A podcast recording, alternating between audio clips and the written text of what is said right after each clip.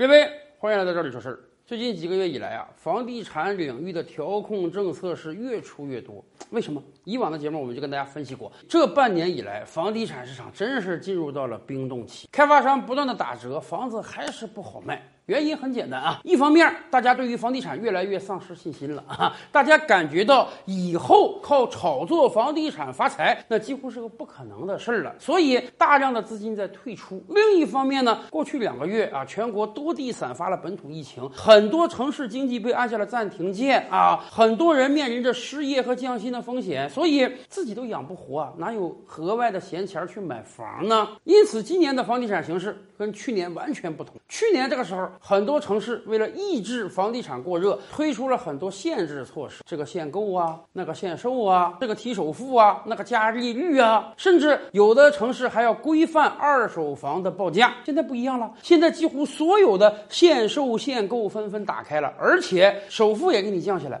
利率也给你降下来。但是即便这样，大家的购房热情还不高，以至于啊，有很多地方政府可能由于过于着急啊，把很多不应当使出的招数都使出来了。比如说，就在前2天啊，山东德州一个县啊，有一份文件在网上流传。后来呢，人家出来辟谣，说我们这文件推出来过，但是马上又被收回了，这个事儿呢不执行了。就像很多其他的政策一样，这个政策搞了个1日游就被收回了。这是个什么政策呢？这个县的住建局说，在这个县买房子可以把首付降到1成。咱们正常买房首付是几成呢？如果是去年这个时候，你问首套房首付你都得3成啊？为什么？因为当时房地产过热，为了防止大家炒作呢，一定要把这个首付加上来，而且要严查你首付资金的来源，你这个钱是不是自己攒的，还是你套用各种信用贷款，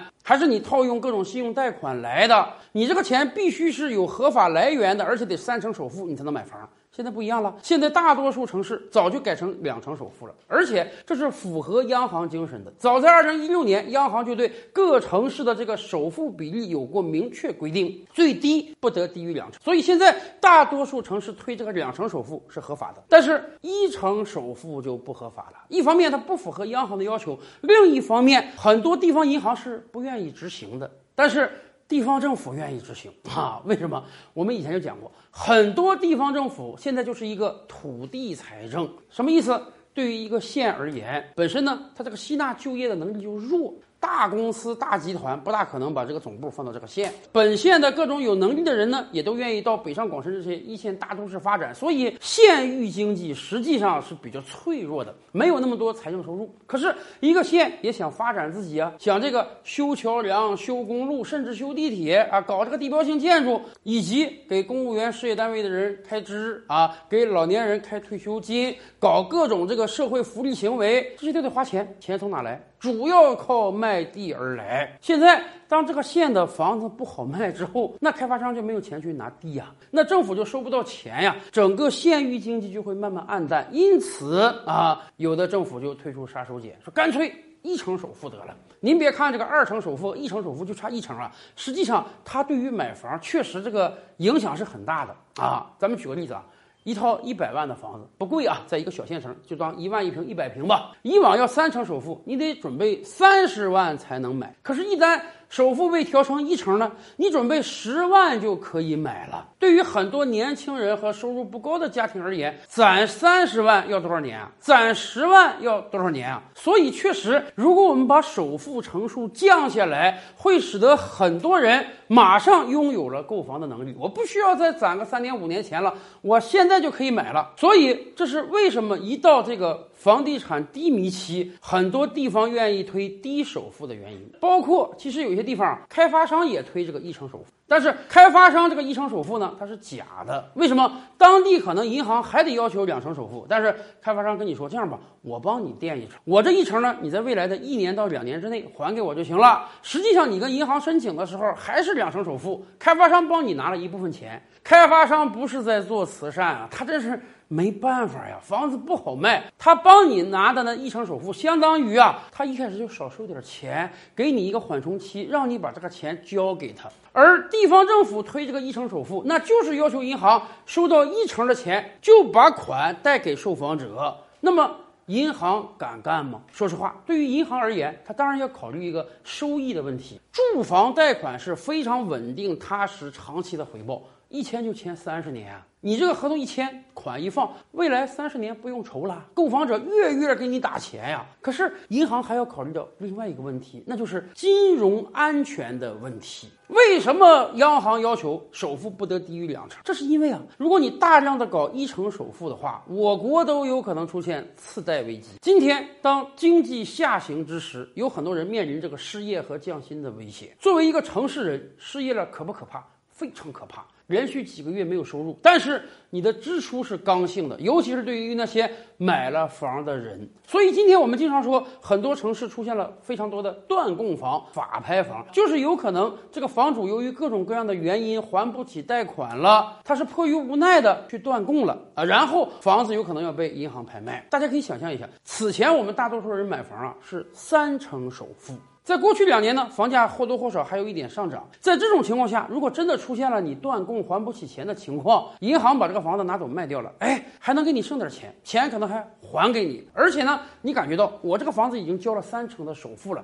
我还还了一段时间了。如果我贸然把这个房子断供，那我的损失实在是太大了。所以，哪怕绞尽脑汁，我也要赶快去找到一份工作，或者借点钱维持我这个房屋的续供，这样也可能几个月的时间我就能走出低谷，到时候房子我还有，我这个个人也没有破产。可是反过来讲，如果有很多人买房是1成首付呢？咱们非常清楚啊，今天各地的房地产波动非常大啊，很多开发商为了卖房经常打折，打8折、打9折是司空见惯的，经常性的啊。这个楼盘1期的时候，好比说卖2万一平，哎，到了2期、3期，开发商一看不好卖了，打个折吧，我卖1.8万吧，我卖1.6万吧。那个时候很多1期的业主啊非常不爽，不爽你也没有办法，咱这个是市场经济啊，愿赌服输啊。你买房的时候你觉得2万一平这合适，不亏，你就买了。但是没想到现在市场形势不好，开发商降价了，作为1期的房主，你也顶天只能表示一些自己的不满，但是贷款该还还得还。可是如果你是用1成首付买的房呢啊，100平的房子当年200万，你付了20万买下来了啊，贷了180万的款，后来你突然发现同小区2期的房子人家卖1.6万一平了，100平才花160万啊，而你现在要还银行贷款就180多万，还要加上利息，所以你肯定感觉到非常不爽，非常不舒服，以至于啊，真的有很多人可能感觉到，我再还这个没意思了，我还的钱比人家新买套房还多，那我还还他干什么？这样想的人，这样做的人如果多了的话，那对于整个银行来讲，他要担负非常非常大的金融风险。银行的钱也不是凭空印出来的，银行的钱也是我们储户的存款啊。如果一个银行遭遇到大量的法拍房，贷款钱收不回来，那么它有没有能力偿付我们的存款呢？反过来讲，购房应当是一个非常慎重的事儿。以往我们就跟大家讲，购房一定要量力而为，你要考虑好了，你有没有能力交这些首付？这些首付最好不是你东拼西凑跟别人借的，而是自己踏踏实实积累下来的，未来不需要还的。而且你贷的那些款，每个月还款到底占你收入的几分之一？你能不能长久的维持？所以大家想啊，为什么我们设3成首付、2成首付？就是说啊，你必须得有一定的收入，有一定的能力，你才去买房。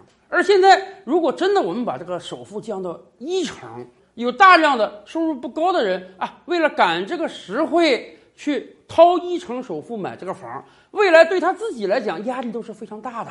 他有没有可能还得起月供？有没有可能房子价格稍微低一点，他就感觉到干脆我弃房算了，反正我也没有交多少钱，而且现在我要还的贷款比人家买新房的钱还要多。